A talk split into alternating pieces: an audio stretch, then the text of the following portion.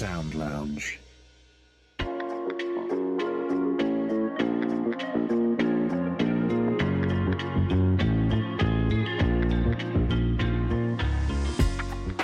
Welcome back to the Sound Lounge podcast. This episode, we're bringing you audio from the second evening with Bob event, The Creatives. Bob's guests are Harry Shaw, Global Creative Director at Grey London, and Neil Lancaster, Creative Director at McCann Manchester. They share stories of memorable and sometimes bizarre ad shoots from gondoliers to Black Panthers and talk about the delicate balance of art, science, practicality, and cost that goes into choosing the right track, the right lyrics, and the right version. But first, Sound Lounge CEO Ruth Simmons gives some more background to the incredible work of Nordoff Robbins. You can find the video of Akala visiting Headway East, which you'll hear at the beginning of this episode, along with video highlights of the event and exclusive interviews with Bob and the guests at the event website www.aneveningwithbob.com. It still remains a mystery for me as to what the impact is and why it makes us so emotional and why things work and why things don't work. So we've de- dedicated this series of events. Uh, most of us to play music for pleasure, uh, but we've dedicated this music event to uh, the Nordoff Robbins, which is an extraordinary organisation who use the power of music to heal. So if you just bear with me, you know, Nordoff Robbins was started in 1958 by Paul Nordoff and Clive Robbins, and it was originally designed for children with psychological, physical, or de- developmental disabilities. Today, their work extends beyond that with dementia, uh, heart patients, coma patients, uh, people with brain damage. Um, I just want you to bear with me while we play you just a short film for Nordoff Robbins, just to show you another angle of how music works. And this is one of my favourite films from the Nordoff Robbins.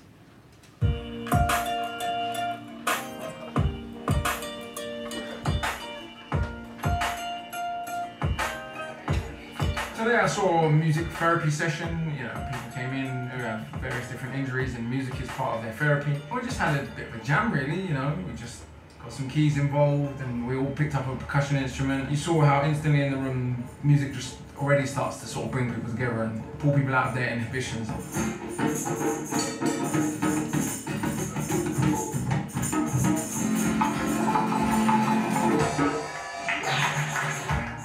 Say music therapy has done for you? It helps me remembering things. Mm. It gives me a different sense of what I can do and what I can be in future. Music has helped me a lot. Part of Akala's visit was listening to tracks that have been produced by a young man called Jovan. And Jovan has produced loads of hip hop tracks. And he played me some of his beats, and we had a mini A&R feedback session. And I listened to a few of his beats as well, and so, so that was cool.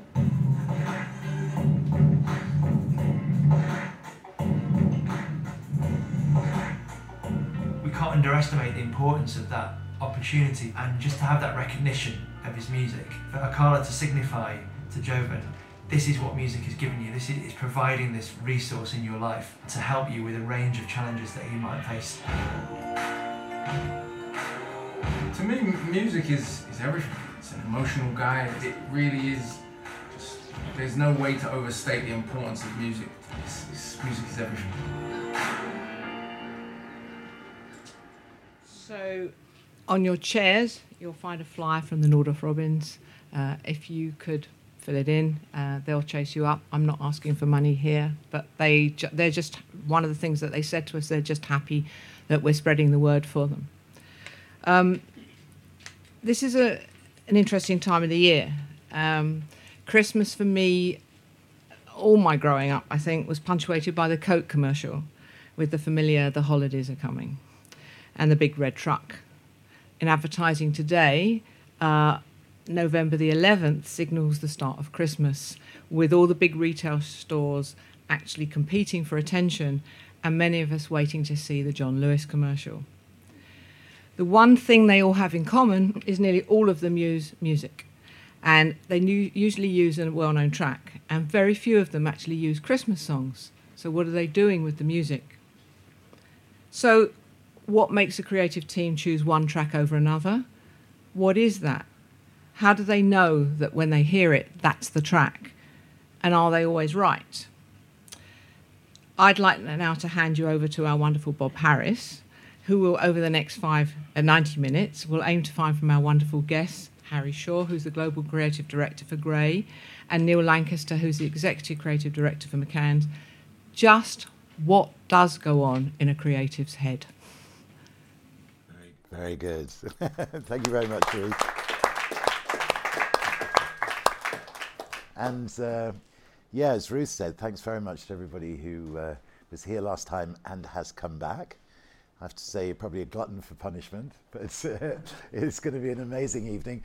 Uh, it's great to see you here tonight, Les. Les was up here with us uh, uh, on the podium, as it were, during our conversation last month. And uh, tonight it's Harry and Neil who are, are with me. And uh, between us, just to start with, I just want to establish the stepping stones into where we are. Because you and I, Harry, we discovered last week when we began to chat, wasn't it, that our arrival in London was at pretty much the same time in the same kind of way. In the same street and just a few yes. doors away.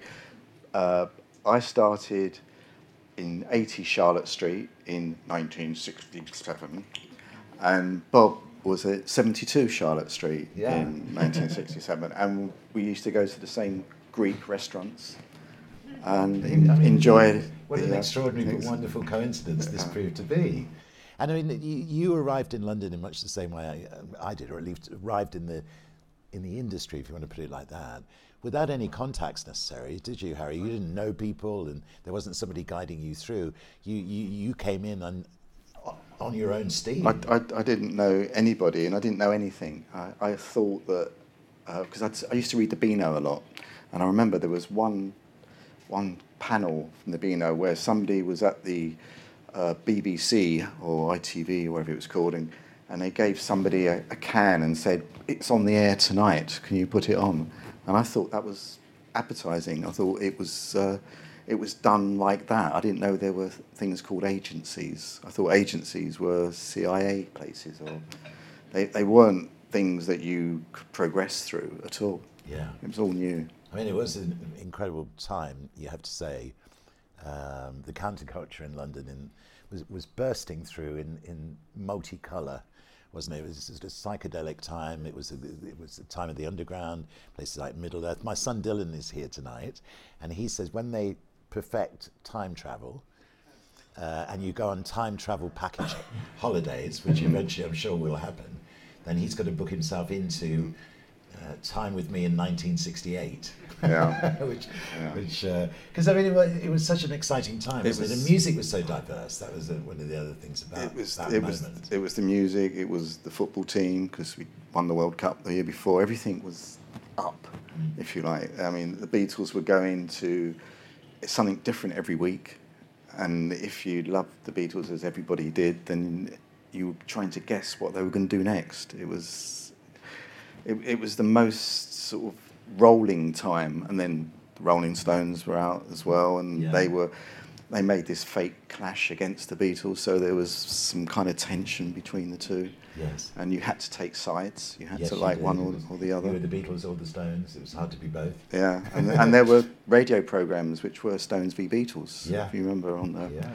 Alan Freeman, I think was was doing this. And, and it wasn't just music, though. I mean, the whole cultural scene in London at that time, it was, it was very diverse. I mean, theatre, crazy theatre, film, fashion, uh, you know, Mary Quant, uh, Twiggy, Jean Shrimpton, films like Blow Up, bands like the Yardbirds appearing in films like Blow Up. It was all an amazing energy that, that, that, was pumping out. Obviously, not just from London, from Liverpool. I mean, it felt like at the time the UK was kind of the centre of everything that was happening uh, for young people's culture in the world at, the, at, the, at, that moment? Well, there was Hair. If you remember Hair, yeah. yeah. Hair came out in '67 or '68, mm. and that was the first time anybody took their clothes off in front of anybody else. It, it seemed. It was the liberated moment. Yeah, yeah, yeah. yeah.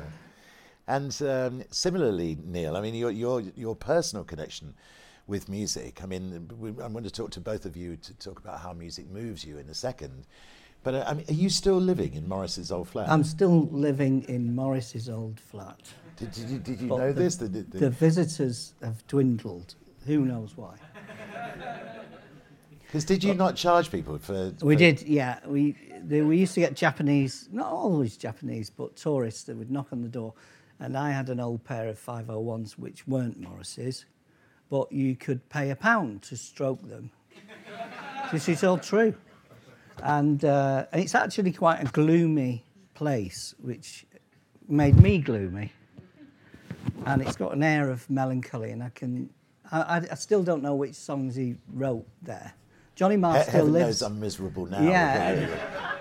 Well, you will be in a few minutes, yeah.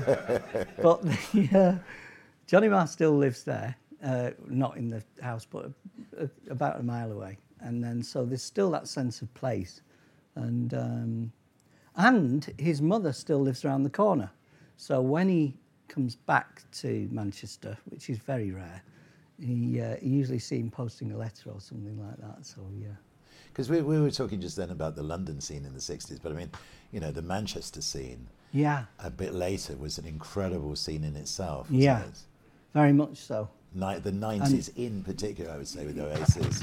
Yeah, and, and the epicenter, of course, was you know the hacienda, Yeah. which is now flats, and uh, it just goes to show with the council and very, they just don't you don't know what you've got till it's gone and all that stuff, and um, and it seems to go again with Liverpool equally ten years, fifteen years before, it just seems to I don't know. I wish you could catch it in aspic. What does make, you know, what starts these things? What um, especially out outside of London. How did that really generate? And it's probably with Liverpool, probably the port, it being a port. And I, I actually went. I don't know if anyone's been up to. I have to say, well, I'm on the Beatles thing. If you ever get a chance, go and see the McCartney and Lennon houses, which are uh, National Trust. Costs about 11 quid. It is the most outrageously great day. I don't know whether you know this, Neil, but my friend Colin Hall is the custodian of Mendips. Really? And his wife Sylvia uh, looks Does after the other one? Forthlin Road, which It- is Paul's childhood Yes. home. And and the, the I, we, we are off topic here at the moment, but but we will. We, but it's all right, isn't it, Ruth? We're, we're okay to be off topic. Um, uh, the interesting thing is that, of course, you know, John was always portrayed as the working class hero. Yeah. But actually, his upbringing was, you would say, it was fairly middle class. Mm. Of the two of them, it was Paul that had a working, more working class background. Forthlin Road is a very modest Very house, isn't it? And yet, 180 odd Beatles songs were written in the, the you know, in the in the, the parlour. I think you'd call it, wouldn't you, at Fourth Mm. Yeah. Road? and they've done such a good job on it. And, and it's almost like, you know, um, you're in a situation where you can't afford, you've got a bit of wallpaper, so you, you wallpaper a wall, and then you run out of wallpaper and start another wallpaper on another wall. And the, the, the actual mats, the, the matting that was stitched together to make um, a carpet, Yes. you know, it's all extant and it's just fantastic. But like you say, the, the happier house is actually the council house as opposed to the, I, I- I guess you'd call it a lower middle class kind of parlour feel. Yeah, It's yeah. a sadder house, the Lennon house. But they only let 17 people in at a stretch, you know, to, to do, if you ever get a chance, you must do it. It's Yeah. so, uh, there were people in tears, and uh, obviously people come from all over the world, but um, they do a great um, social history thing on the Beatles as well, without it being heavy. But um, I always remember that, and, and you think, well, everyone should be forced to go. you know. Yes. You go across the threshold and literally you're going back in time. Yeah, Because they've recreated exactly as it was when John Yeah. used to live there. Yeah, yeah. E- even there's a there, there, there's a big tree in in the well, the stump of a tree in the garden, which used to be a huge tree, and John used to have a little uh, tree house up on one of the branches. So so you get, for example, the lyric line uh, in Strawberry Fields Forever. You know, no one. I think is in my tree. I guess it must be high or low. we really are going way, way off to. But, but no, we're not actually. Because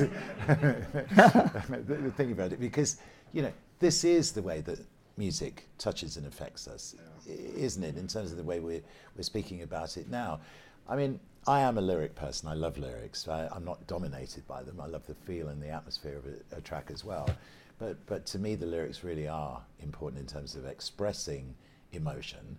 So then, Neil, for you, when was the first time that you knew that, that music was going to be important for you in your life, and what was it about that feeling that made it so special? I, I suppose ultimately, apart from, I, I, would have thought, embarrassingly, school choirs. You know, I, the um, the emotional rapport, whatever the word is, that you get with music, and you suddenly hear a host of kids actually singing together.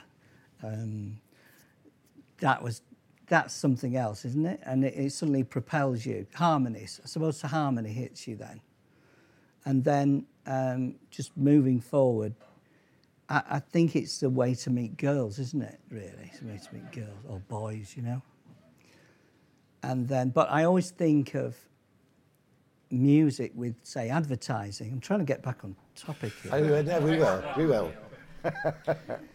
um, I always have a problem with Brahms. You know, Brahms. Because there's a tiny story with advertising with Brahms. We used to have this uh, creative director, and he came in, and I knew he was a fan of Brahms, and he said, and he looked very chirpy. And I said, I won't tell you who, who it was, but it was Keith Ravenscroft, this guy. and then he, and he, I said, Oh, Keith, what's, what's happening? He said, uh, I'm, I'm going to see a recital, a recital tonight of Brahms. And I'm really looking forward to it. Now, I knew two things about Brahms. And one, that he was a bit of a misogynist. And he used to write music. So you need a big hand to play the the music. Um, and so if you, and women don't have big hands, so it's like a really cunning way for women not to play Brahms. And the other one was that um, I said, "Oh, the other thing, Keith, he was he used to strangle cats to try and find the lost chord. He strangled cats, and no Brahms. so and this is true. So, Bra- so he'd strangled cat, and Keith, this went down. Yeah, yeah, yeah, yeah. I'm, I'm not just made that up, Billy.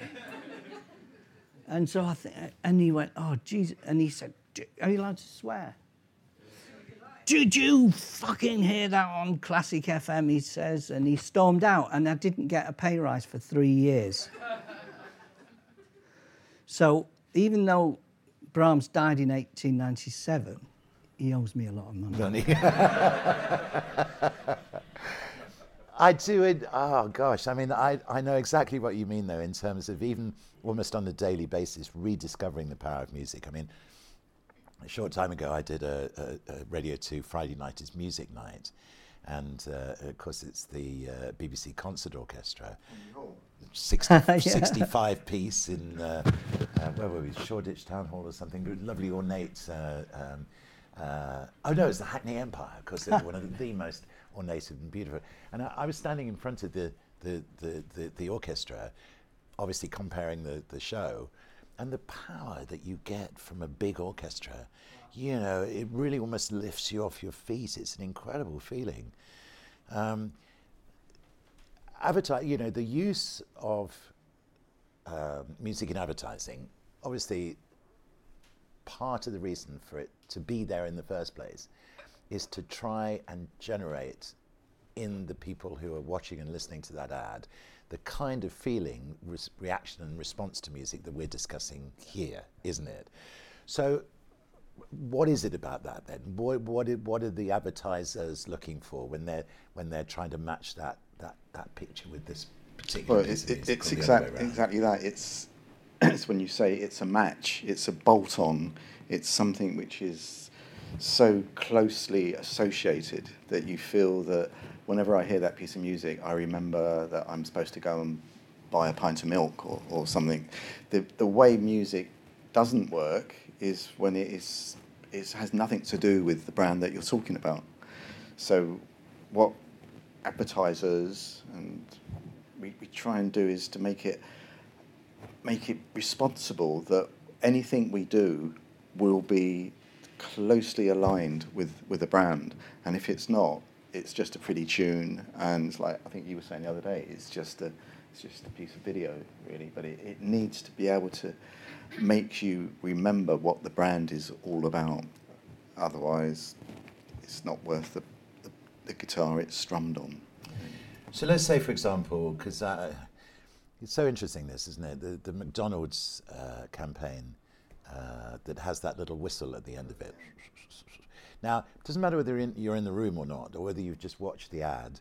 When you hear that little whistle, it's only what six or seven notes or something, but you know it's McDonald's. It, it's that the kind of effectiveness that you're talking That, about. that's here. that's the kind of shorthand. I I don't have to have people watch something for thirty seconds or whatever. It's it's something I can carry from TV. I can carry it onto the radio. I can carry it in the street. Sometimes I can have it in the pub. We we always used to say that the the best accolade was if you're in the pub and somebody is whistling your tune to your ad and you Yes. go, I did that, or Yeah. I, I, wrote, I wrote that. The, the McDonald's thing is, I think, took a while to actually. Well, I was going to say you're in it for to the grow. long haul, aren't you? Yeah. going to create that Yeah. match. But. I'm, I imagine whoever did do it uh, is quite a rich person now. And I rem- remember the, a guy we used to um, used to use to shoot films, a guy called John Perkins. Uh, he wrote the, the three or four notes for London Weekend Television, and on the basis of that, sent both his kids to private school because he was, he got paid every time it went on, and it went on the air every every night Yeah. and that and the way his the PRS worked for that was uh, fantastic for him. I mean, just on that point, actually, payment for because there's lots of different ways now of getting paid, isn't there, for, for the work that anybody does on an on, on an advert, the voiceover. Uh, you know, there, there, are- there are different scales of how big the campaign is and uh, whether it, you're, you're, you're doing it as a buyout or there are lots of different options, aren't, aren't there? I mean, I remember, gosh, I remember the, those are the days uh, in the old days when I was doing a, a TV show called The Old Grey Whistle Test. And uh, I, Alexis Korner was one of my great mentors in those days. And he, he was the voiceover voice of the 70s. He used to do so Mum Rollette and all of those. Uh, and, and I did a, a campaign for VG food stores. And, and the, the campaign was basically, it, it was this, it, it, it was like toys. It was like a map and uh, they're building a new estate, and, and there's a, a, a, a hand holding a VG food store. And the voiceover, the commentary is going along to the effect of now, where would you put this VG food store? Would you put it here, way away from everybody, or would you put it here, right close to everyone? Well, that's where you find VG food stores because they're, they're so convenient and, and they're right on tap for Was that first take? so um, I, I, I did a, a, a, a studio session that probably lasted about an hour or an hour and a half. In fact, I remember Alexis being there with me, and he used to chain smoke Gauloises um, to, to get all that gravel that he used to get. That, that they ran that um, uh, advertising campaign for nearly two years. And every single time that ad went out on TV, I earned money from it. I mean, it was it was just a purple patch moment that saw me through about I don't know twenty five or thirty thousand pounds during the course of that campaign. So for writers of the piece of music, and or you know, if you're using uh, I, I don't know an album track or an old single or something like that, do these kind of royalties still apply? Uh, you have to be really careful because it could co- the royalties could cost you more than the total advertising campaign. So I think uh, I mean account people are account people are quite clever in working out beforehand that we would like this piece of music, but we're only going to give you so much and take it or leave it. And the the bigger the band, they don't have to take it or leave it. They can just say, forget it. We'll wait for uh, the big one to come along. We don't need it. But it is it is very tempting. I mean, I mean, just on a something I, can remember doing for an ad for a product called Coco Pops, which was a Kellogg's product, and the guy who wrote the music um, was called Ronnie Bond, and he wrote that in 1979, 1780 or something. He lives near me now, and I still see him in the coffee shop, and he keeps saying thank you. I'm still getting, I'm still getting checks because it, it went in different parts of the world and in some of the places where they can't afford to do their own music. There- So he's getting, you know, one pound fifty in the bank every, every time he hears it. It pays for his coffee. Yeah. So, okay then. So, so what is the the, the process? How, you're you're starting from scratch, and there's a concept for for, for an ad. Um, you know, let's say it is a, a John Lewis. You know, they're, they're, you create some kind of storyboard, I guess, uh, or a storyboard is created initially. Is talk us through the, the, the process of, of how it Yeah. all works. Well, um, let- let's say there's a brief, which is usually um, there's a planner or planners involved, um, and obviously the client. But ultimately, you've got to come up with ideas, which are it depends. Um, they're usually storyboarded, but scripted and storyboarded and presented. So, um, but then when it comes to music, because that's kind of quite a complex process. It shouldn't be, but it is. And then when it comes to music, the horrible subjectivity kind of comes into it. And nonetheless, the creatives will have an idea of what that music is going to be. And then it's a bit of a horse race, really. It's almost like you've got runners and riders because you might want the Beatles, but you're not going to get the Beatles, or you might want, or but equally, and some things are completely opposite. Um, it's like the M&S thing at the moment with jumpers. It's just for me, it's perfect, you know. But the chances of them actually getting that, you know, it, it's almost uh, you've almost got to put candidate tracks in. Right? To say, okay, we might have this. That's our first. That's our favourite, and then there are others. But then um, time moves forward, and then you lay, you get the film, and then you lay it back against these the track, the hero track, and it's bloody awful. And you think, oh, hang on, it, it doesn't work. You said it would work, Uh, yeah, but it's not quite. And it's that weird fuzzy logic. And even though it's not advertising, I'm always reminded of that Stanley Kubrick thing when he was cutting. He said the first rushes in of 2001: A Space Odyssey, and he said, "Okay, we, we need some. What music have we got?" And there was a record player, and it actually ha- had an old, I think, a '78 of the beautiful Blue Danube. Just stick that on; it'll be fine. And and suddenly, hang on, there's an incredibly happy accident. And he was already having music composed for the thing, which he didn't end up on the film. And so I know that's high art and stuff, but equally, I think with, with ads, the one that you think is going to do it doesn't necessarily. It has to come in at 30, Yeah. usually. Yes. Um, and all sorts of other things have to align with, you know, the licensing and the uh, publishing. And actually, sometimes I've done. We used to work on condoms, and it's incredible how many. Um, you'd think that music people would be, uh, yes, let's let's have our track on a condom ad. And my God, you know, it was so hard to get anyone involved with Durex condoms. And we had and it wasn't a sexy sexy ad. It was had a lot of sperm men dressed as sperm running around and it was fine. Yeah and then uh, oh, it's just it's, it's a bit of a rip of the um, you know oh, what was it a, million and one things you want to know about sex we're afraid to ask or whatever but it's a few years ago now well, he couldn't believe nobody, no band wanted to, to do it. But so all, all I'm trying to say, the stars, mixed metaphors, is stars have to align then, Yeah. and then you may get, even if you get your third choice music, you're winning. You know. Because Graham Gouldman was here last time, and um, you know, obviously 10cc and the Yardbirds and the Hollies, and there's so many great songs that he's written through through the years, and but, but particularly 10cc, you know, and, and the 70s where everything was sort of cool and.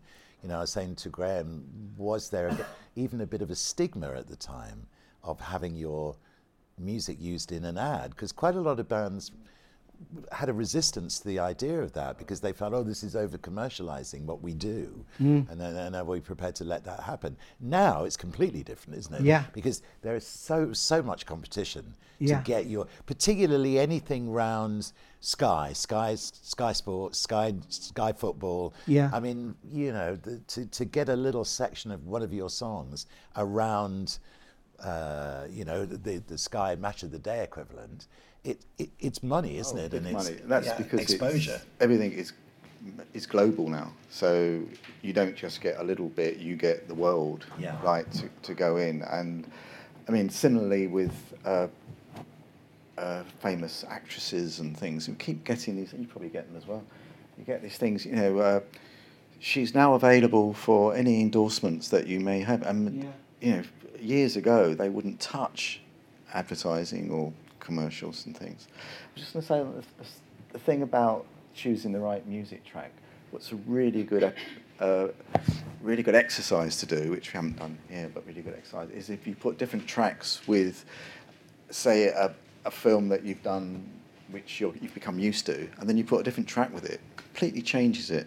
I mean, you, you, you, you get it right, and then it, it locks itself in, and, you, and it grows with it, and it loves it. But you've got to be careful to get it right, because if you don't, it can, it can become a bit, oh, people a bit of a horse laugh because people think, oh, you're just using that track because it's, it's famous, as opposed to, like I was saying before, you're using the track because it's helping, it's, it's building. I mean, the, the music is as much, uh, as well as a feel good thing, it's an audio thing, it's a marketing thing, it's, it's the right thing, and when there's the right thing, there's also the wrong thing to do. So you you have to be quite careful. I mean, we, we were going to show a couple of ads. Uh, I don't know if this is the right Hmm. to show one as an example. Yeah, definitely. Uh, there's the Pretty Polly one. This has got a piece of music. Legacy by Pretty Polly. Better looking, better fitting. Stretch to fit at the knee and at the ankle. No matter how much you twist and turn, they never bag, sag, or wrinkle. Legacy by Pretty Polly. Stay up as long as you do. So that that was a product which didn't exist, and so we named it Legacy as well. And then we had had the idea of uh, these tights, which they, s- they the, product was a tights that would actually not sag. You know, lots of tights were sagging apparently, not the ones I wore, but and these these would stay up. And so we got the idea from these stay up as long as you do, so they last a long time. You're not that far away from thinking they last all day and they last all night. And Yes. then because the music that we all love and stuff, there's the Kinks version. But the Kinks wouldn't have been perfect to have put it on as in their original way because it was too rock. It was it was the wrong feeling. It was the wrong emotion. So we spent a, a fair bit of time briefing people to say how would we do this if it was meant to be slower, sexier, a bit more premium, a bit more this, a bit more that, and then they came up with uh, doing it like that, and that's and it all it all sort of Yeah. worked together. It all came together, but um, it, it took a while. It wasn't, oh yeah, let's let's use the kinks all day and all the night and, and get some bird sitting on a clock with her legs going round. I mean, it didn't work like that. That and again, that was Joanna Lumley's voice, so that was a bit of class. Yes. David Bailey shot it, so that was a bit of class. And the I can't remember the name of the the girl under the hat, but she married Mick Jagger. So Yeah. what's not to like? What's not to like? I mean, because there, there's been an increasing trend, hasn't there? And uh, I suppose John Lewis is one of the definitive examples of taking a, a, a, a popular song and reinventing the song uh, to create a mood to match the images. Um, I mean, that's what that does for the old Kink song. And you're right, because uh, it wouldn't have fitted at all, would it? But these more gentle, in fact, they've done it on one of the campaigns this Christmas with Oasis, uh, Wonderwall. Uh, there's a new version of that. And they do tend to follow a pattern in that respect, don't they? That they're, they're gentler, they're usually piano led uh, as opposed to guitar led, uh, like that. Well, that's bass, bass guitar, but you know, it's that is an interesting thing, isn't it? And, and even me in in my role with Sound Lounge, you know, I, I've thought about. In fact, I've been making a list of songs from the past that could be reinvented to fit certain ads that I'm seeing on TV, like right now. It's- Go on. what often happens is they have the publishing rights, that's right, uh, but not the performance rights. So they can use the song, but they can't use the original version of the song. And what tends to be forgotten is the original version, uh, the old Levi's ad that we all remember with I Heard It Through the Grapevine. You watch it now, the version's really shit because it's not Marvin Gaye.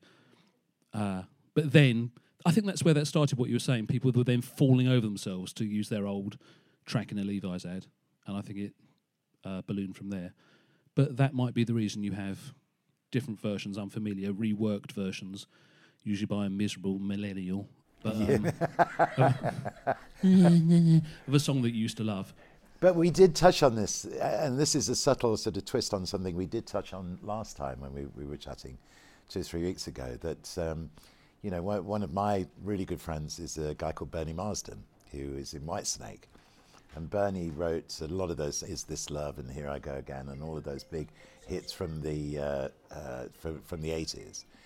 And um, that generation is now uh, what would they be? They'd be in their 40s or their 50s. And a lot of the advertising agencies in the States are using songs from the 80s that specifically appeal to that because they, you know, they, they, they, they have got disposable income. Uh, those songs are familiar. And then if you take that song, which is familiar, and just give it a slightly different twist, you're doing several, di- you, you, you're, you're pressing several di- different buttons in one go, ar- aren't you? Because then you're creating a different mood, but you're using a song that people are familiar I, with. I think it's also what you, s- you said before about loving lyrics and things. There are lyrics which people can remember, and so you're you're quite close to talking about some form of advertising because you've got the words already written. I mean, it's it's another thing to have like the music that you love and the tune that you love and the emotion that you get, but sometimes when, when we're trying when we're doing stuff and we're trying to think of what would go with this, then lyrics come flooding back, and then yeah, if you re-sing the lyrics in a modern way or a different way, you, you've got a whole new life to them, which uh, I, I think is is a is a when it works, it's great.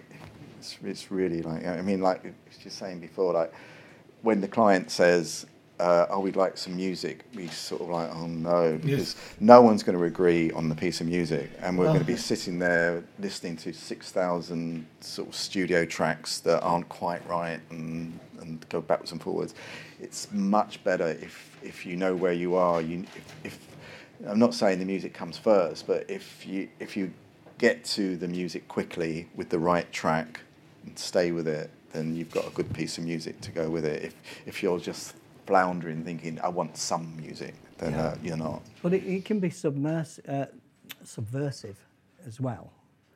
The, the juxtaposition, oh, that shouldn't be with that, or whatever. There's, there's one that we've got, there's a commercial which it's obvious, it's deliberately, we, we deliberately wanted uh, to rip off, if you like. We have the, had this campaign, light brands only cheaper, for the supermarket Aldi. And in this instance, we, we definitely wanted to raid an existing piece of music by Coco Chanel. we got that. I don't know.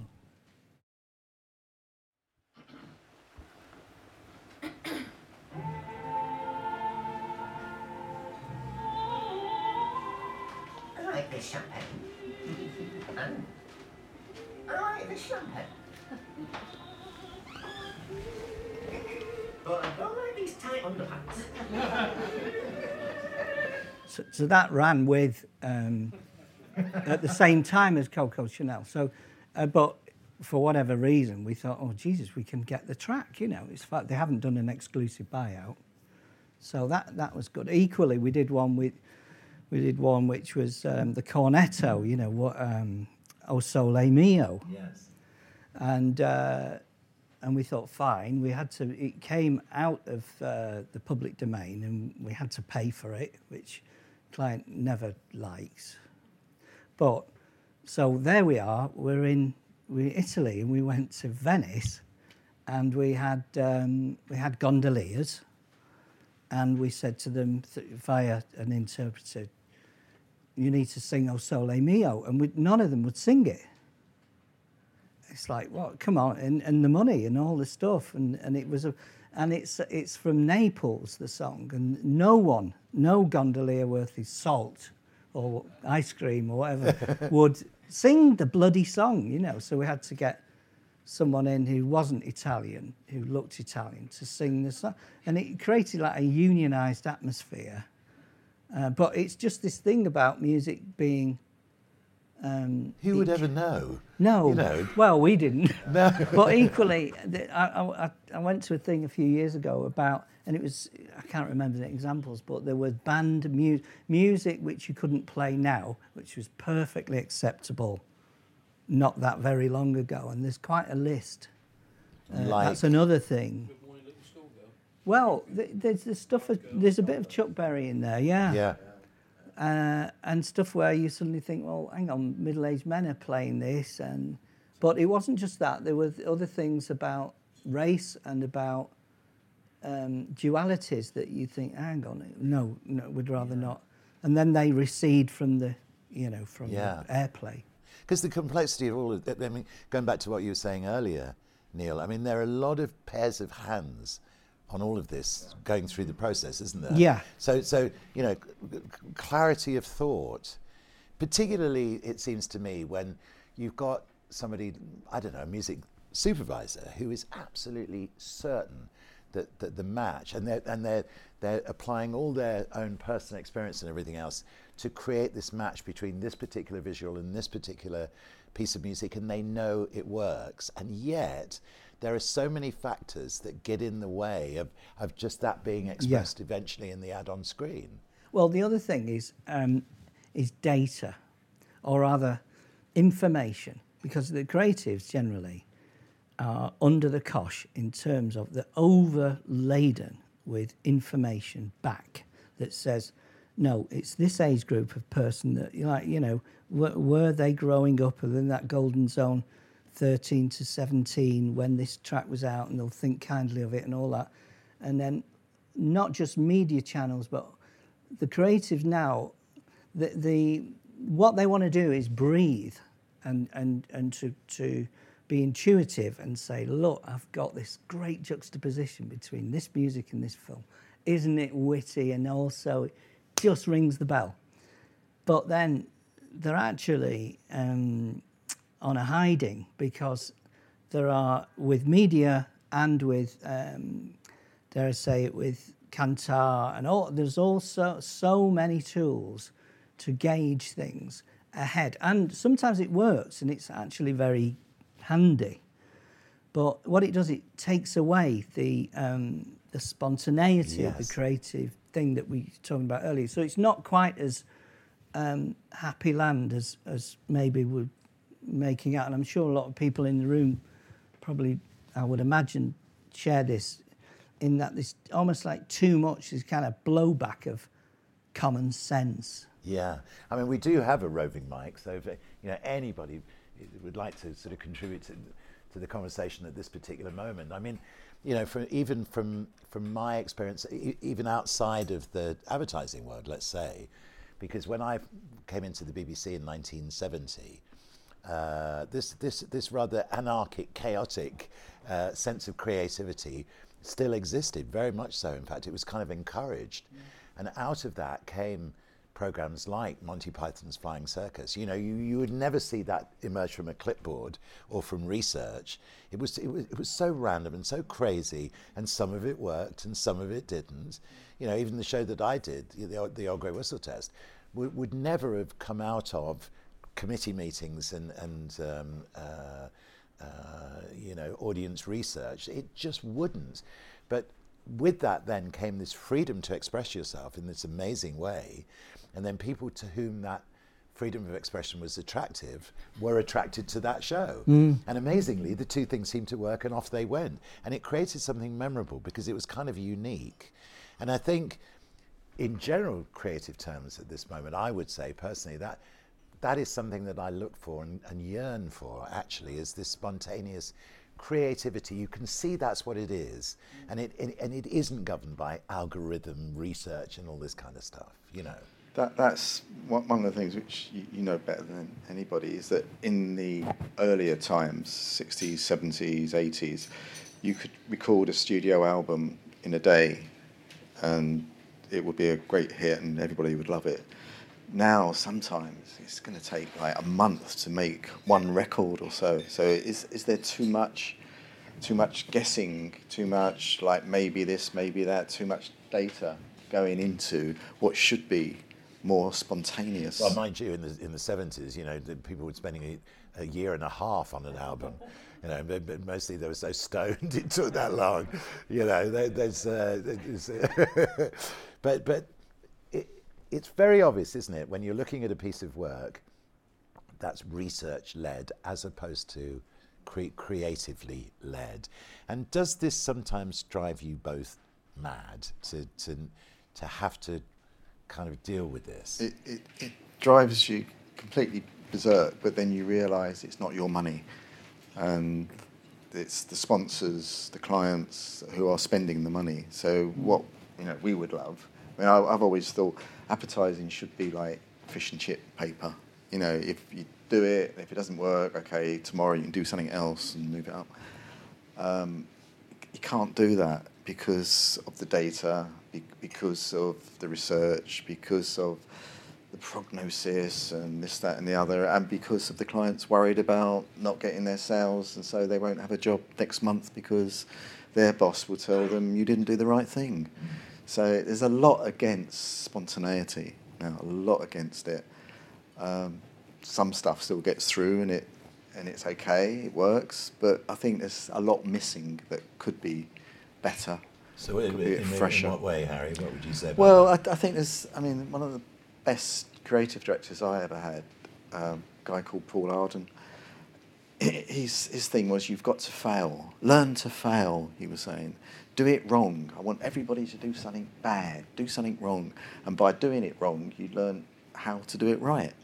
And I think now everyone's really scared of doing the wrong thing and putting something on paper that, you know, you did that, that wasn't right, you're no good, your history, out you go. Yeah. So there is that that sense of com- competition then within the personnel uh, of, of advertising Mm. in that way. That, that, that there's an insecurity. I think there's a big microscope over over people now, and you know, as always, there's lots of people want to get into the business, and there are you know, half people will will do what they're told because they want to stay in the business, Yes. whereas the business would probably be better if there was more more freedom. But then that's back to the money. Yeah. Um, so it, I don't I don't know what the answer What we, to that we is. have, there are some clients that don't want old tracks because we're a contemporary, you know. And so uh, I, I was listening to one not that long ago, and it happened to be, um, oh, what was it? Um, it was an old um, Fat Swallow track. And my God, it, it was the best thing with, and it, it just worked insanely well with the film. Um, no, it's when was that made? Fat, Fat Swallow? What you talking? No, we are, cont- you know.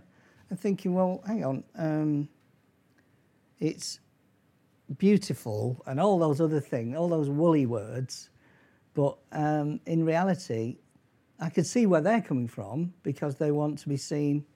Um, and it's only a small client, but at the same time, you know, we want to go places with it. Um, and they're they're throwing out, and it's not. They're saying, "Oh, clean bandit" and stuff from maybe four years ago or three years, um, and that's and and they want to appeal to the broad, you know, populace, but equally, I, I don't know. Some clients have, have are much more advanced, and then they'll say, "Well, it's like old stuff is now new stuff, and it has been for a long time, and that, um, the equity in all the old stuff."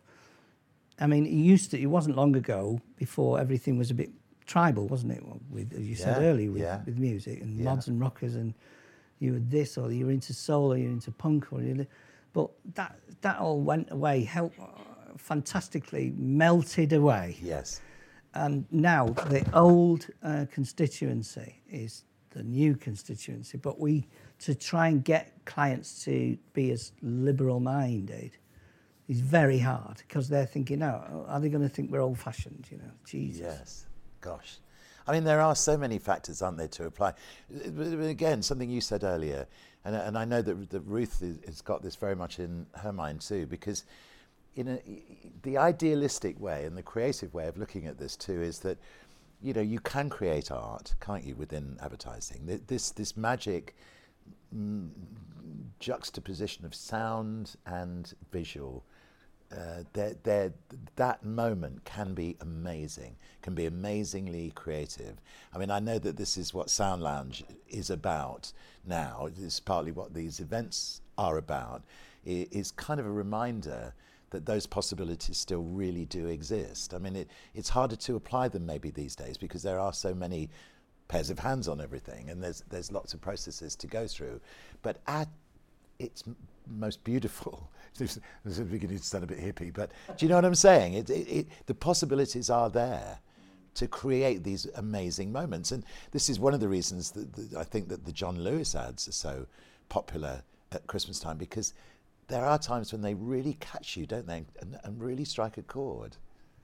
Yeah, I, I think by design, really, the, I, I, you could. I mean, I'm a big fan and Adam and Eve and everything, but they are. Let's be honest, they're designed to be that uh, heartstrings kind of way. And I think if it does become if it does become art, really, it's by accident. To be honest, I'm thinking that pe- uh, it's like so, uh, again without. But you blowing- can argue. I mean, I, I know what you're saying, Neil. But at the same time, you can argue that that if it does do that, and is successful in doing that, which which the John Lewis ads are, Yeah, yeah. then in itself that's kind of art. I mean, I know that it, I, I, I know that it's, uh, uh, you know, um, there's a cynicism to it, and it, it's designed, and but when it really works, it it elevates to a different level, doesn't it? And Yeah. that's what the John Lewis ads seem to be able to do.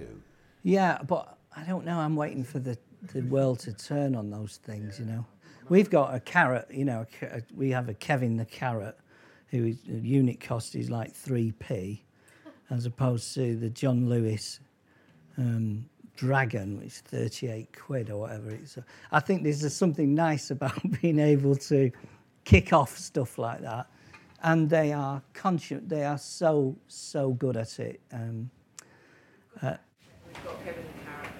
yeah, but it's, it's just. But now we've we we just want a piece of John Lewis, basically. Yeah. I, uh, I must, must admit, I'm not a fan of John Lewis ads. I think, personally, I think they're overproduced. I think there's, it's almost too easy to have that much money and to make those kind of things without the soul.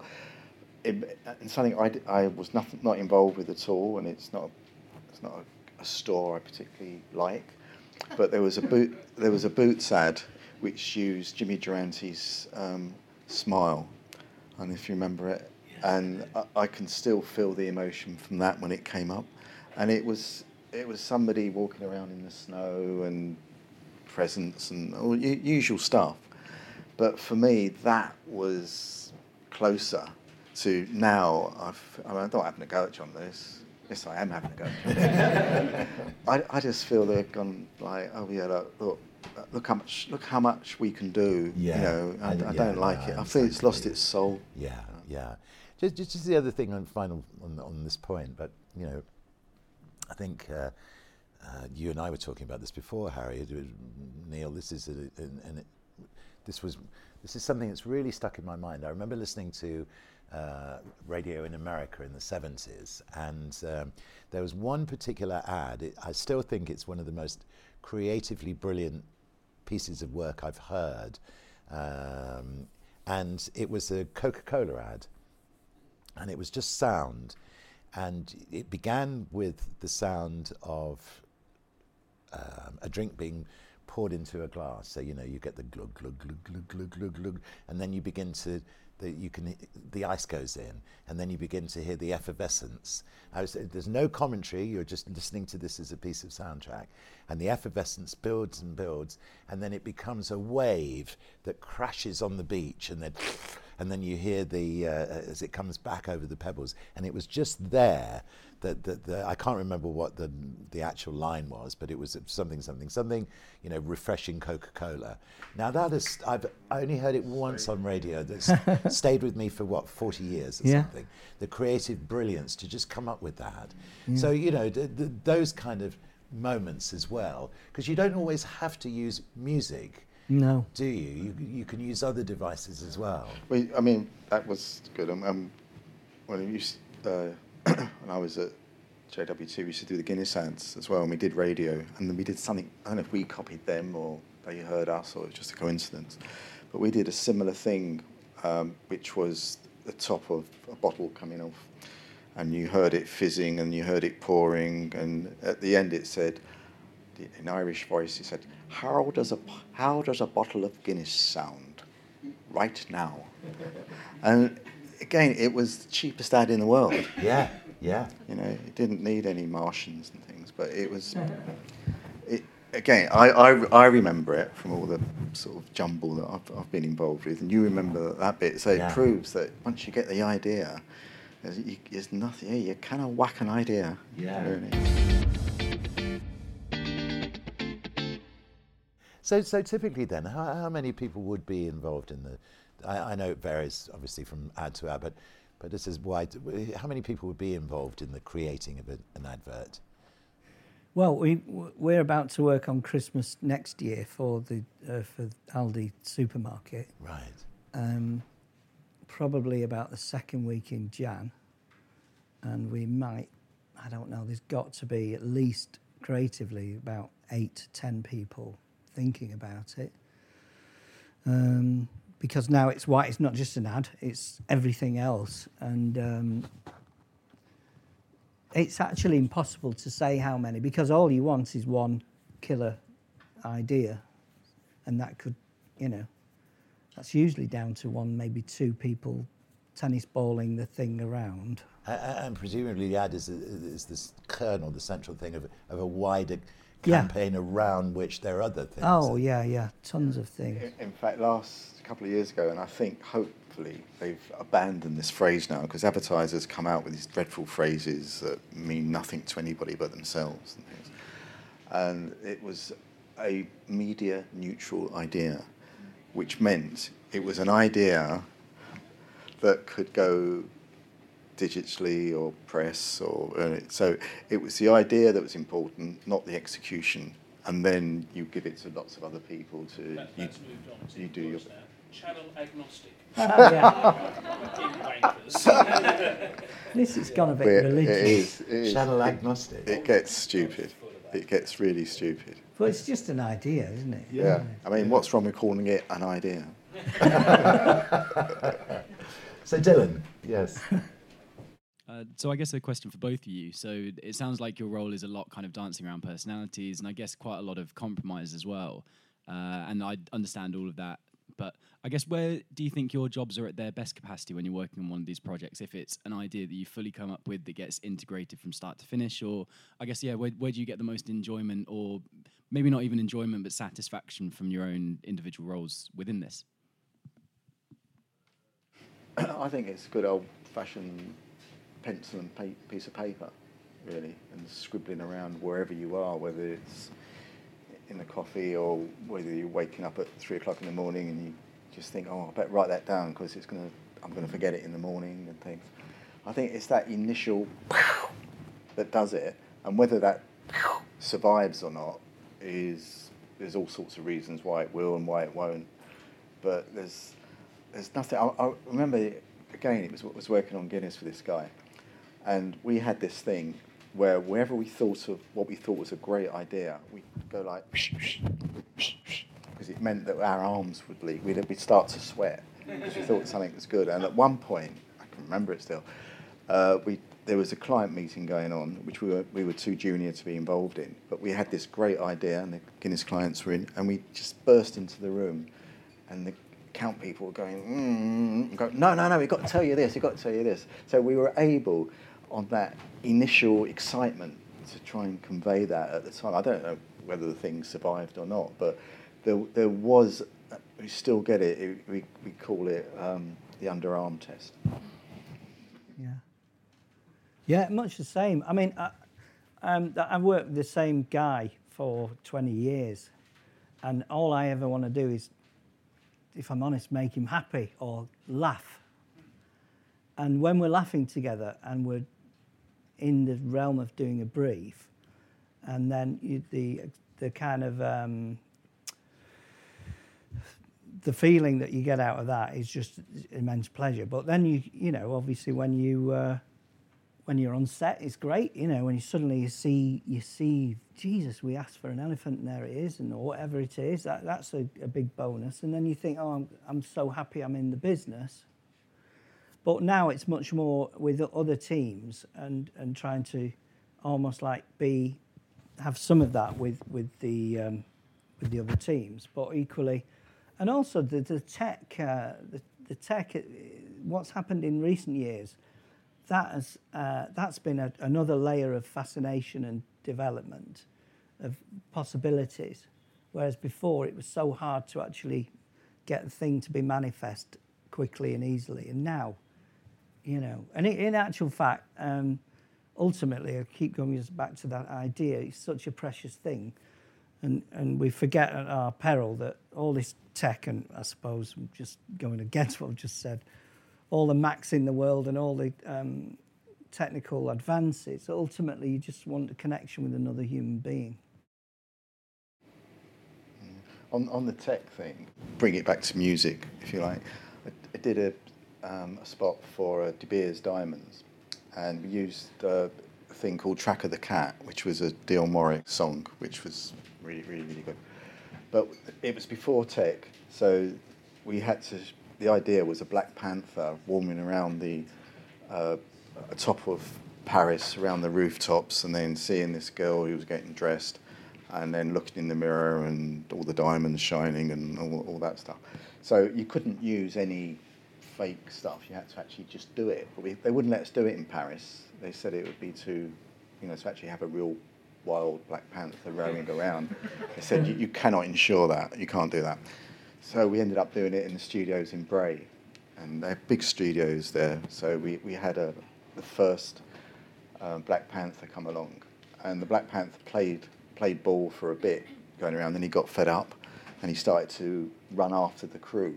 And that was really scary, and I can still I can remember now that that we were trying to because we were up in the gantry and the and we we- had these big blocks of wood and that trying to stop him, and there was this paw that kept coming through, and they're quite strong these Black Panthers and all that. So that was like really, really, really scared. The um, owner who had him actually only brought him in this white van, like along the motorway with no, with no lock on it. So we, we had we he actually uh, didn't hurt him, but he managed to subdue him, and then we couldn't use him again. So we had to go to Billy Smart Circus and get another one during that week. We were shooting the whole thing. So the second Panther arrived.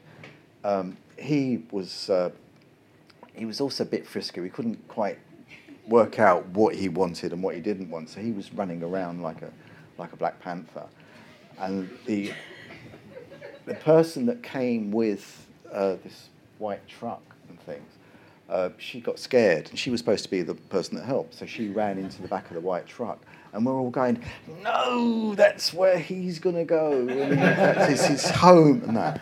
And I mean, he he got him back on this guy, and he, the uh, the owner, the Billy Smarts owner, got him, and he put him on his back. So he's carrying this Black Panther, and as he's coming down the steps and things, uh, one of the lights, big arc lights, blew. So the Black Panther was off again. You know, it's like, I mean, it, that was we, we'd had enough by then. So we had most shots, but we didn't have all of them. And on the for the last day, the shot was supposed to be the Black Panther and looking at his eyes, and his tail would wag, which meant they were angry as the headlights of the car drove away. And, uh, so we ended up with a stuffed panther. And this great image what happened is that one of the crew had to saw his tail off so you could then reattach the tail with a fishing rod and make it make it wear. But that was like no tech. No, no. You know, that was all done done for real. So yeah, yeah. This is fabulous from gondoliers and Yeah, uh, yeah. Uh, refusing to, to, to yeah, sing. si- oh, sing that bloody song. Sing the song. sing for God's sake, sing. You see, who would know that, the, that these, and, and we're talking about, a, uh, in all of this, we're talking about a process that lasts across quite a long period of time. and, and, you know, beginning a camp or thinking about a campaign for Christmas 2020 now. Oh, yeah, yeah. That- that, you know, I'm really oh, surprised that. 2021, actually. Really? Yeah, yeah, yeah. So, a- anybody else with any further thoughts and comments and questions on, on the topics we've, we've raised so far? Yeah, go on, Liz. Thanks. Les. Uh, Les Burnett from uh, Adam and Eve. Um, you fuckers. He doesn't like you. I love you. um, uh, you might you might not like the John Lewis ads, but I, I like the Pretty Polly ad. Um, um, and like yeah, yeah. so, but but what I thought about the Pretty Polly ad, but when you when you did that, were you because it looked as if as if the music was integral to the whole idea. So that doesn't look like one where the music was bolted on at the end. Well, we, we had the, the, the, the idea of the brand was to have a, particular, a new kind of tight that would actually last longer, um, last for more hours and things. And I suppose thinking of the music came there, but the music didn't dictate the clock visual. It didn't? The clock, no, the clock visual was came first, if you like, and, and then uh, that that came.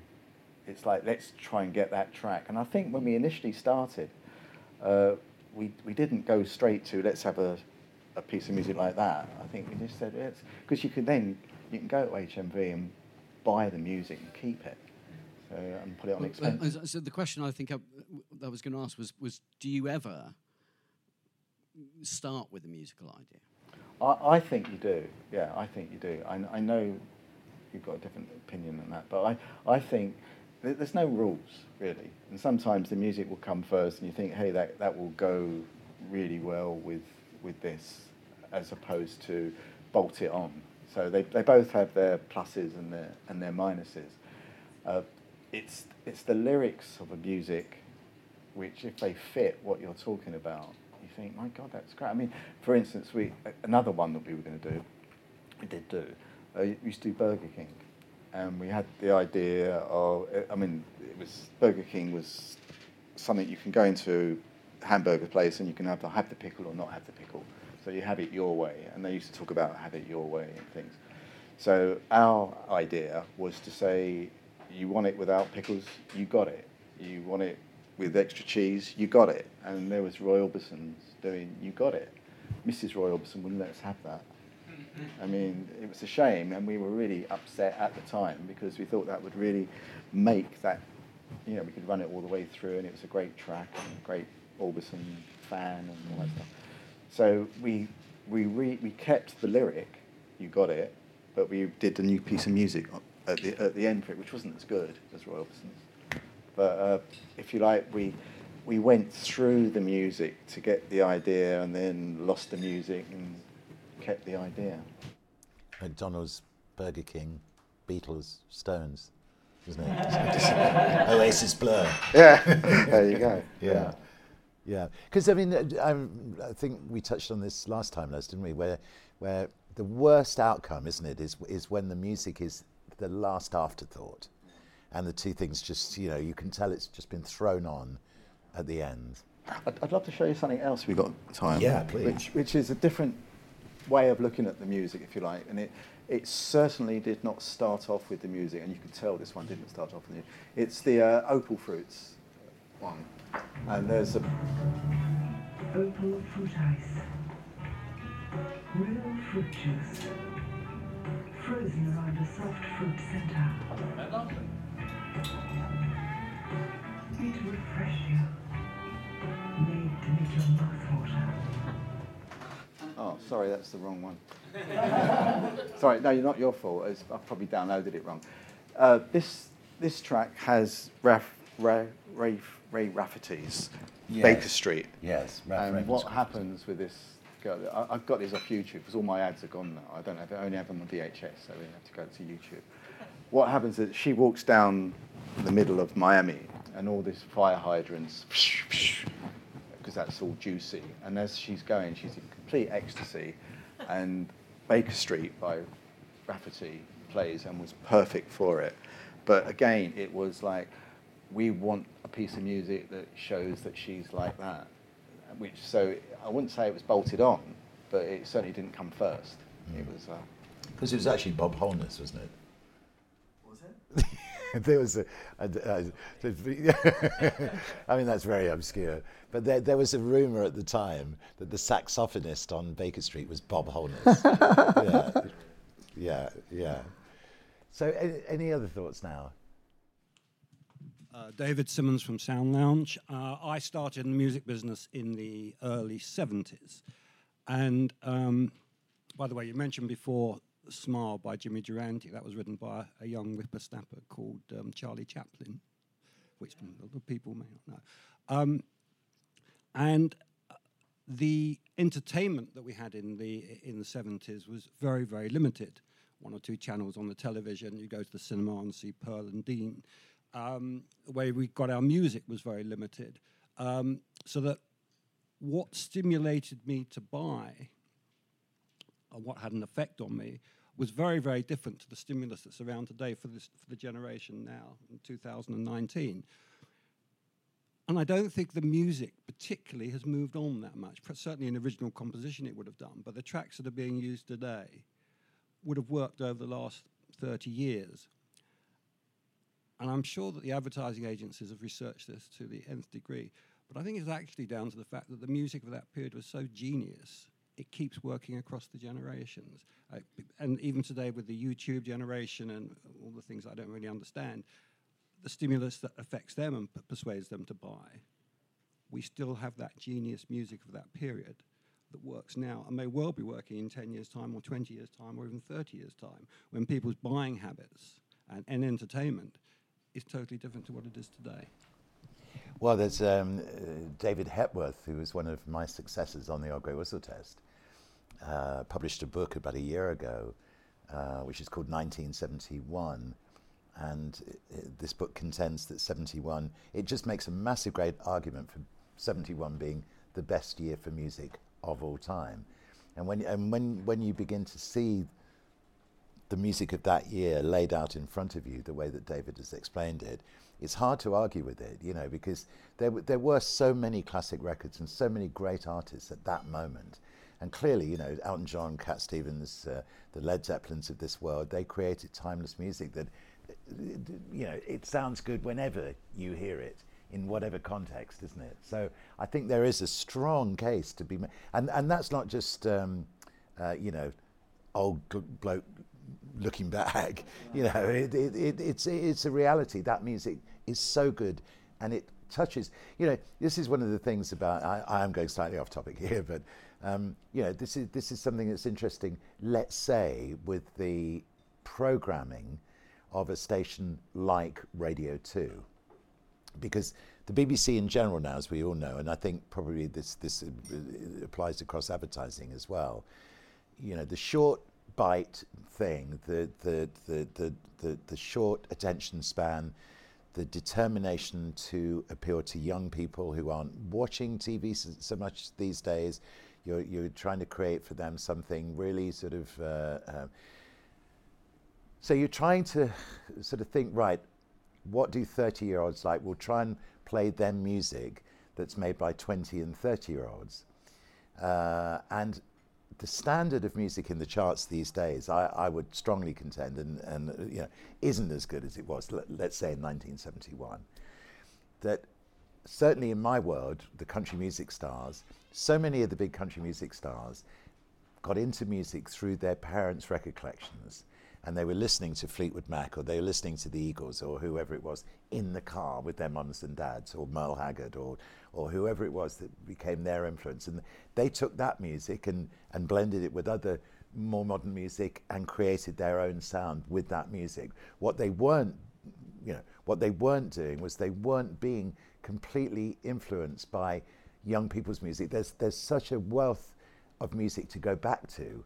And so, with a radio station, say like Radio 2, if you're going to eliminate Fleetwood Mac completely from the playlist, let's say, personally, I think that's a mistake because what you're then assuming is that a 25 or 30 year old won't like Fleetwood Mac, where clearly they do, you know. So, so th- th- that it's, it's it's just a thought about that, but it's actually quite important, I think, in terms of musical makeup. There's room for for Dua Lipa and and uh, you know, but there's also room for the Everly Brothers and Fleetwood Mac because they made such great records. So if you're going to eliminate them from your thinking, I think that's a mistake. There's a, I think there's a lot to say for programming, because I used to take five infants to a nursery um, years ago, and it was such a cacophony of noise. And I, and I'm a, blue, a big blues fan, and I always used to, I used to ramp up number ten, Muddy Waters, R.L. Burnside, John Lee Hooker, and we went through the whole panoply of blues for probably between two and four years. And I, I know all of them because three of them are my kids. They're all massive blues fans. Yeah. Which so I've kind of, um, for better or for worse, um, and they're very much into it. And it, reminds me of this thing that, again, with advertisers, where you get this thing where when you're perhaps going through puberty, I don't know, 11, I don't know, through to 15 or full, le- that's when you're hearing that music, that whatever that music happens to be, has a profound effect on you to the degree where it might actually be crap music, but it does resonate more than other musics because it had uh, over and above its emotional engagement at the time. And I think advertise, I think people know that in our industry. There was there was a campaign for I think it was um chocolate or hobnobs or um, McVitie's maybe. McVitie's where they deliberately use the the the it gets back to is the music the idea.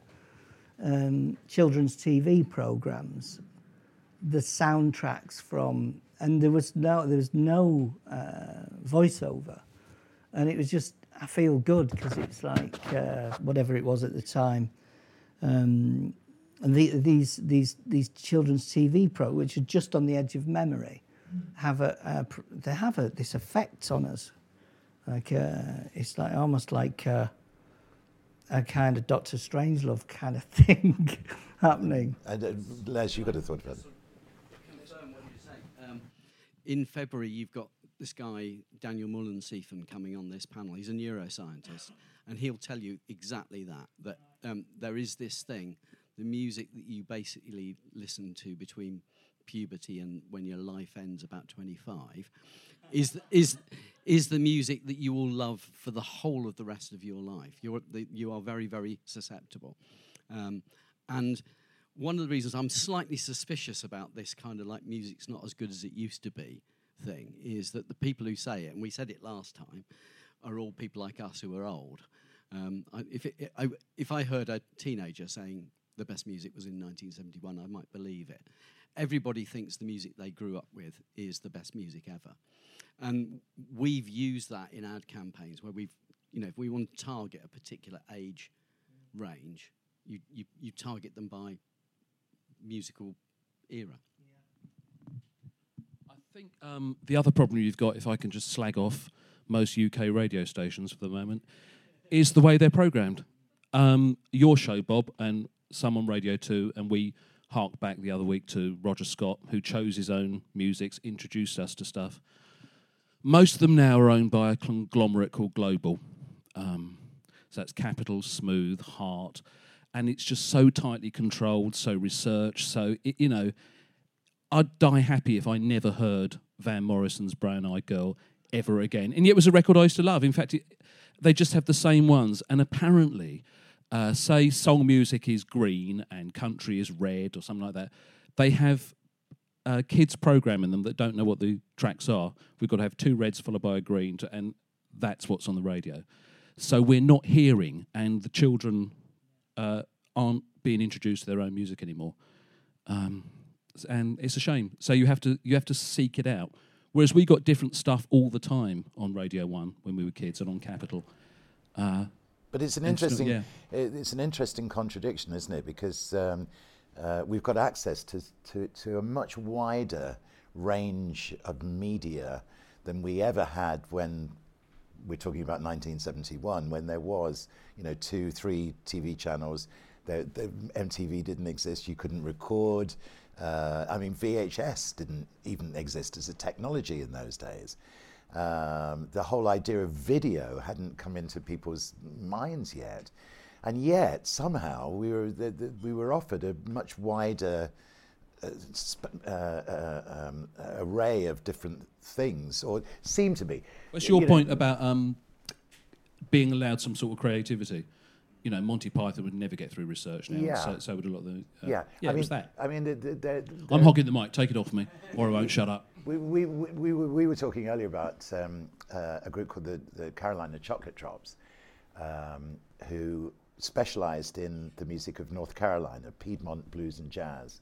Uh, and, and the key person within that group was a woman called Rhiannon Giddens, who is an an immensely talented, strong um, woman, uh, uh, Native American woman. She is, she is incredible. And uh, the band came onto my show years ago, um, and we were talking about their influences. And, and um, I had this vision of them uh, uh, exploring round little shops in, uh, uh, I, I don't know, Wilmington, North Carolina, or somewhere, and going through the Raleigh, North Carolina, and, and go, going going into all the archive things and finding tapes, going into libraries, listening to things and checking things and all of this kind of stuff. And she's looking at me like this, and, and I said, "Well, surely you did did all, all the research." She said, "The internet." Uh, of course, you know. So the internet offers us more, a wider set of possibilities now than we ever had when, when 1971 was emerging as arguably the best uh, year for music ever. And, and so a 16 year old now has a world of possibilities in front of them that, that, that are just so exciting, it's unbelievable. And, it, you know, fi- final little thought on this, uh, but it, it- to me, this is so key. Say even 15 years ago i'd be playing a track on the radio and uh, you'd not heard that artist before. How would you find out about that artist? Well you'd write me a letter probably you know. Um, I, if, as long as it came through the bbc system okay and i read it I, w- I would reply and write back to you with the information of that track from that album which you would then take to your local record store and if it was an import the record store would then order it from america a process that would take probably 10 days or so. They would call you to let you know that the album has finally arrived. You would go into the record shop to collect that album, carry it home. Um, and, and, you know, there was that wonderful thing of, of, of you slice through the uh, shrink wrapping and you take the vinyl out. I'm beginning to salivate now at the whole process, but uh, you know, and put it on your. Uh, but that's a process that, that could span across two or three weeks. Now I'm playing a track on my program. Um, you can Shazam it even if I haven't uh, announced what it is, and you like it. By the time I finish playing that track and begin to tell you who it was, you could have downloaded that track and most of the album from which it comes, downloaded it into your own personal collection, just like that. Now that, that that's that's that's such an exciting revolution. It's unbelievable, you know. So the so the kids today, you know, have got all these fantastic options. They really have, and it, that makes it a very rich world, you know, in my opinion. They can also broadcast, um, and I think when you're talking about young kids who don't may may not even have access to streaming services because they, you know, they don't have a subscription.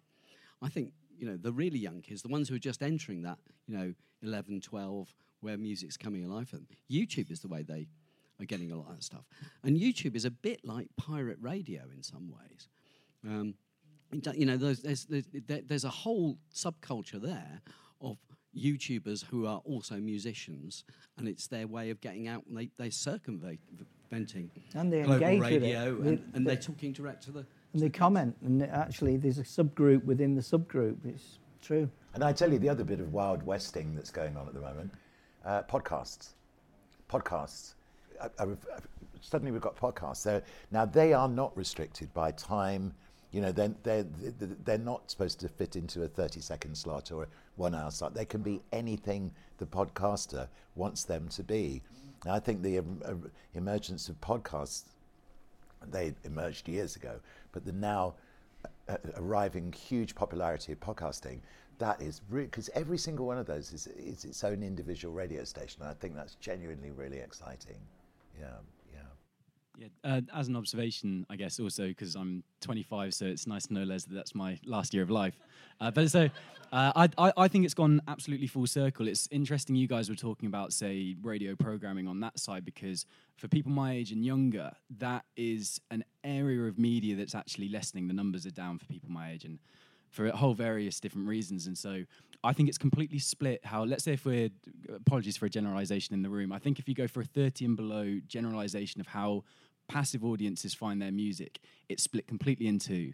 Uh, I think the abundance of the music that they're available to digest basically uh, means that either people wait for things to be delivered to them or they have go tos on Discovery. I think the two biggest go tos on Discovery, as well as YouTube, that Les touched on, uh, is playlisting on streaming platforms. Uh, I've got slight problems with that because they are quite algorithm driven and uh, yeah, the human touch is away from them. But, and I'm going to tie it back to the topic that you guys are, are talking about uh, music supervisors and other kind of curators. Uh, I guess a good example would be so Joker, which came out a couple of months ago, one of the biggest films of this year. Uh, the Joker soundtrack has been in the charts since. I don't know if anyone's seen the film, but the soundtrack to it is massively eclectic. Uh, the oldest song on there is from the 1940s, and they've got up to about the 1990s, early 2000s. Some of them are classical pieces, some of them uh, prog rock pieces, and all in between.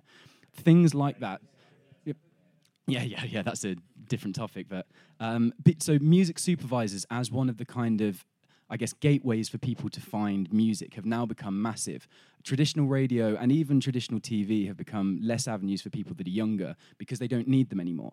I, if I want to find music, I can find it on my own terms or look for something that's either really credible or, in the case of Joker, very artistic and people have kind of gravitate towards that, I guess. So it's interesting that in terms of how you're saying how popular music comes to be and what people look for in terms of how they're searching for it, I think it's gone full circle so much that it's actually hit a new realm. And I think these topics that you talked about are interesting from an observational point of view because I also think they're evolving in a way they haven't done before.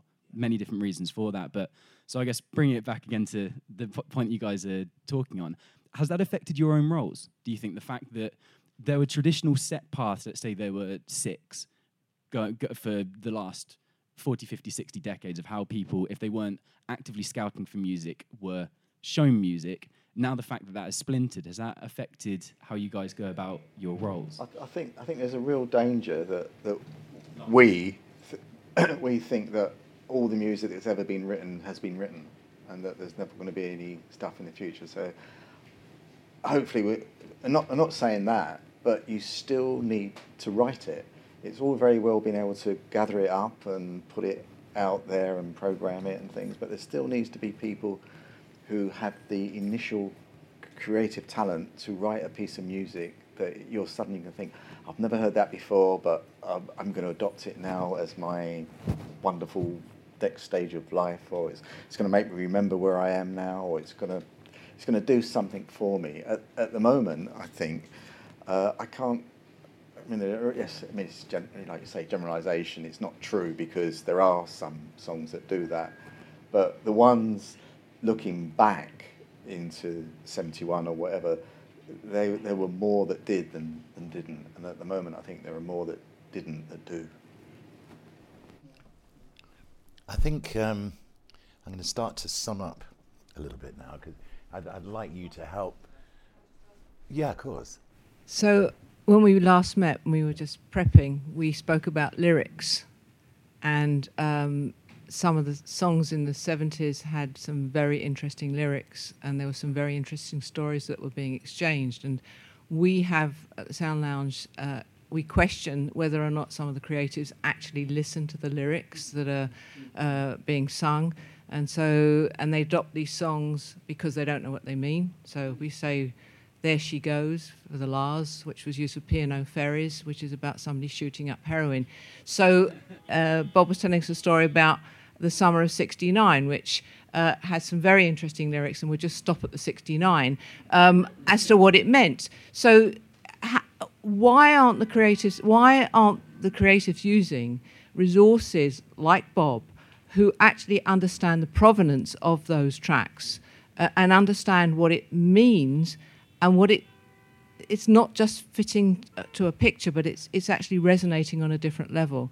And I, I find sometimes, and this is a personal me being uh, uh, Victor Meldrew, which my team are, used to, is and the, the young people who don't know who Victor Meldrew was, he was somebody who got to my age and continued complained.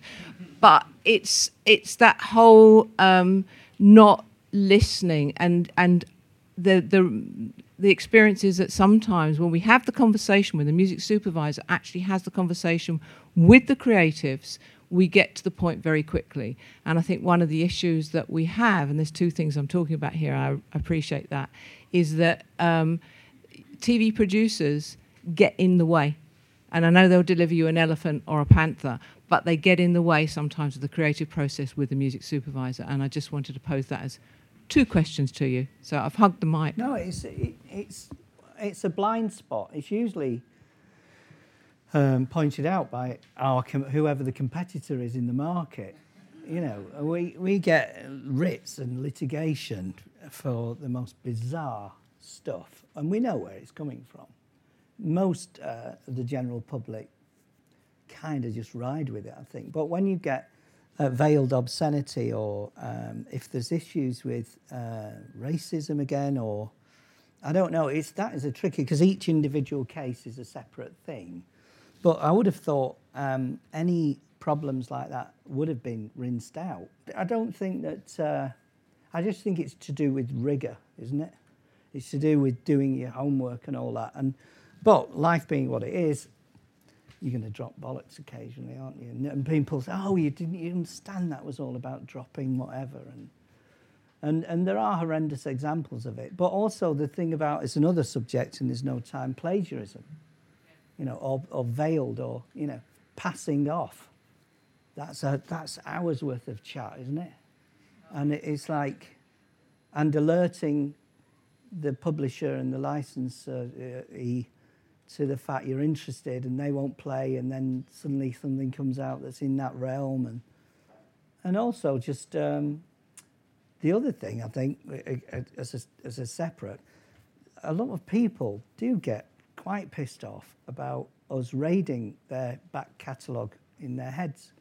And I think some people are um, offended by the usage of a beautiful track that they've grown up with and always loved, and suddenly it's got um, air, it's selling arrows or Christ knows what. It's like, hang on, don't mess with my brain. It's very difficult, isn't it? You're never ever going to please. I, I, think in that respect, Neil, you know, the, the, the thing that I find very, actually genuinely offensive about about that possibility is, say, like for example, how they've managed to get clearance on it, but they're using David. Uh, I can't remember what product, but David Bowie's Starman. Yeah and and Jimmy recently Jimi Hendrix uh, all along the Watchtower.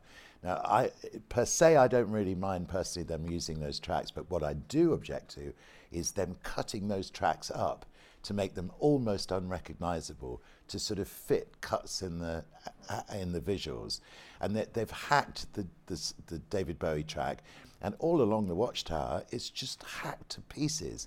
Now, I really object to that. I think that, you know, because I can't understand what they're gaining by by using a piece of music that we love so much mm. and yet completely wrecking it to fit an ad that it doesn't seem and, and anyway. You, and you can't remember what the ad was about, no, so it's obviously not, not worked anyway. Yeah. So, yeah. yeah. yeah. But then you got so not maybe five, seven years ago, blowing in the wind kind of just crossed it with uh, the co-op in as much as the co-op being the co-op uh, before all that crisis. But the altruism of the co-op and blowing in the wind i remember seeing that and wanting to be offended and then thinking actually that's not a bad idea. Uh, but then perhaps i'm just an old ad man.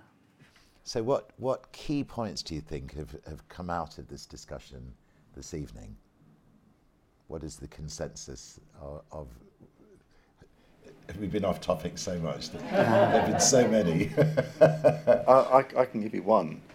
I think is, is it's not just with music. It's with all sorts of advertising. It's be true to the brand, and if the music fits, wear it. If it doesn't, then look for something else. Because there's a there is a delicious. I, I mean, I do think it is a, a, slight chicken and egg. It's an Elton John, Bernie Taupin aspect to this as well, isn't there? The, you know, the, the, which comes first? I mean, you know, you alluded to the fact that some ads are built around the music. We've also said that the music on other ads comes in so late; it's sort of thrown at it at the last minute. It is that thing, isn't it, of, of the balance between things working together and the process to help those things work together. I, part of it is is back to the old thing about standing out.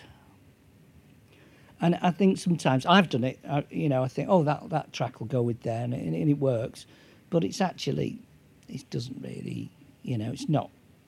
Um, however many good ads you you might think you do, but I think the ones that I, my favourites are always the ones where I think, oh Jesus, who who thought of doing that? And also, and it takes its lead from I think um, films, and say at the moment I'm I'm very much taken, or, or, or series um, with Succession. Say you've got Succession there, which is a um, fabulous uh, guy, Britell I think he's called, and he does that old trick of um, that Thomas Newman does of uh, discordant pianos, and that shouldn't work. And Jesus, it works.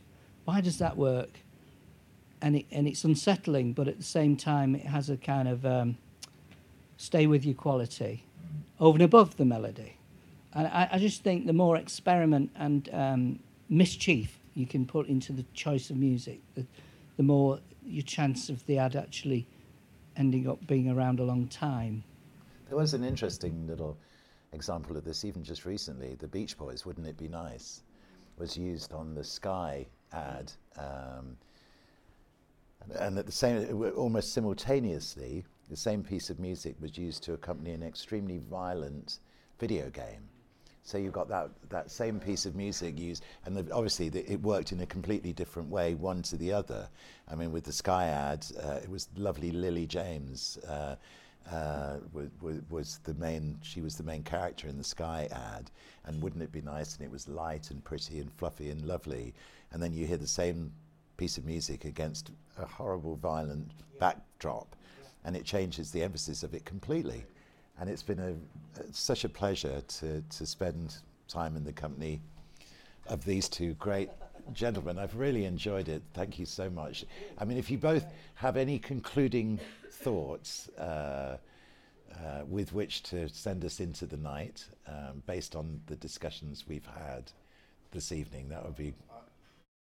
Music is like smells and and things things that are always with you, and they can make you feel like the world's a great place, or if you want to feel that the world's a shit place, then they can make they can do that as well. But it should never be ignored, and it should never be so-so.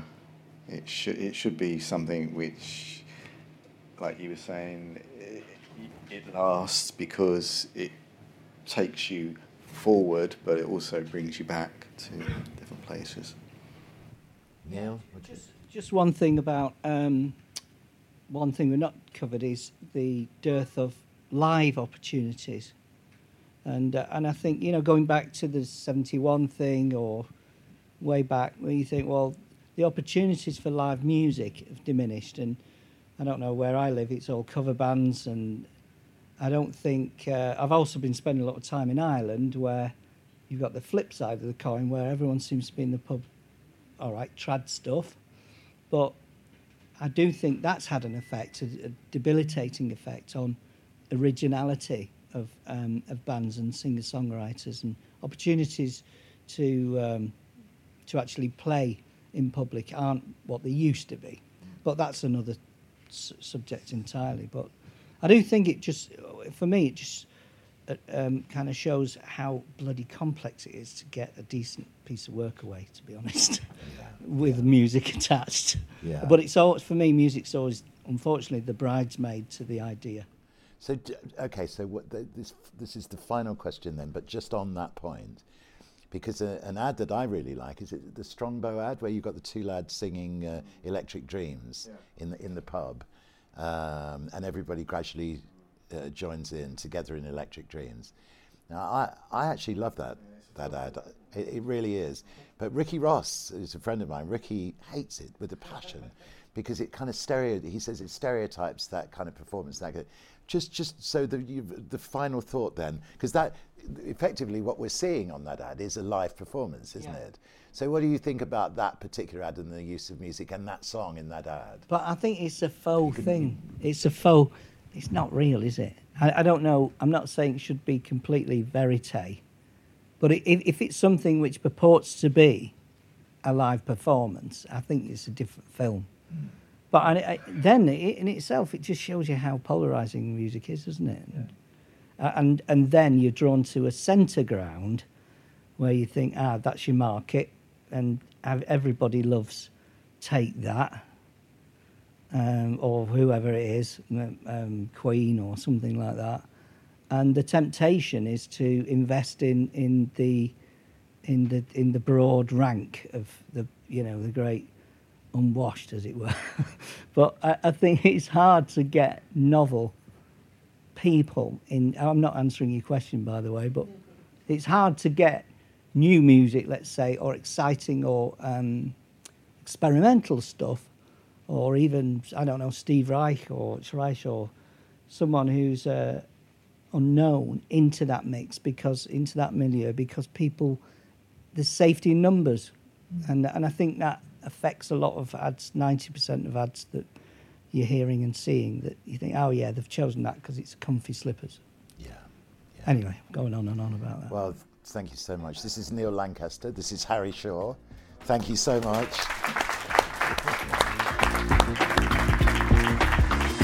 That's it for another episode. If you want to find out more about the event series, go to www.aneveningwithbob.com, where you'll also find videos of the event highlights and interviews with Bob, Ruth, and all the other guests. If you have any ideas or suggestions for the podcast, or you just want to get in touch, send us an email to james at soundlounge.co.uk. Don't forget to like and subscribe on iTunes or wherever you're listening to us. See you next time.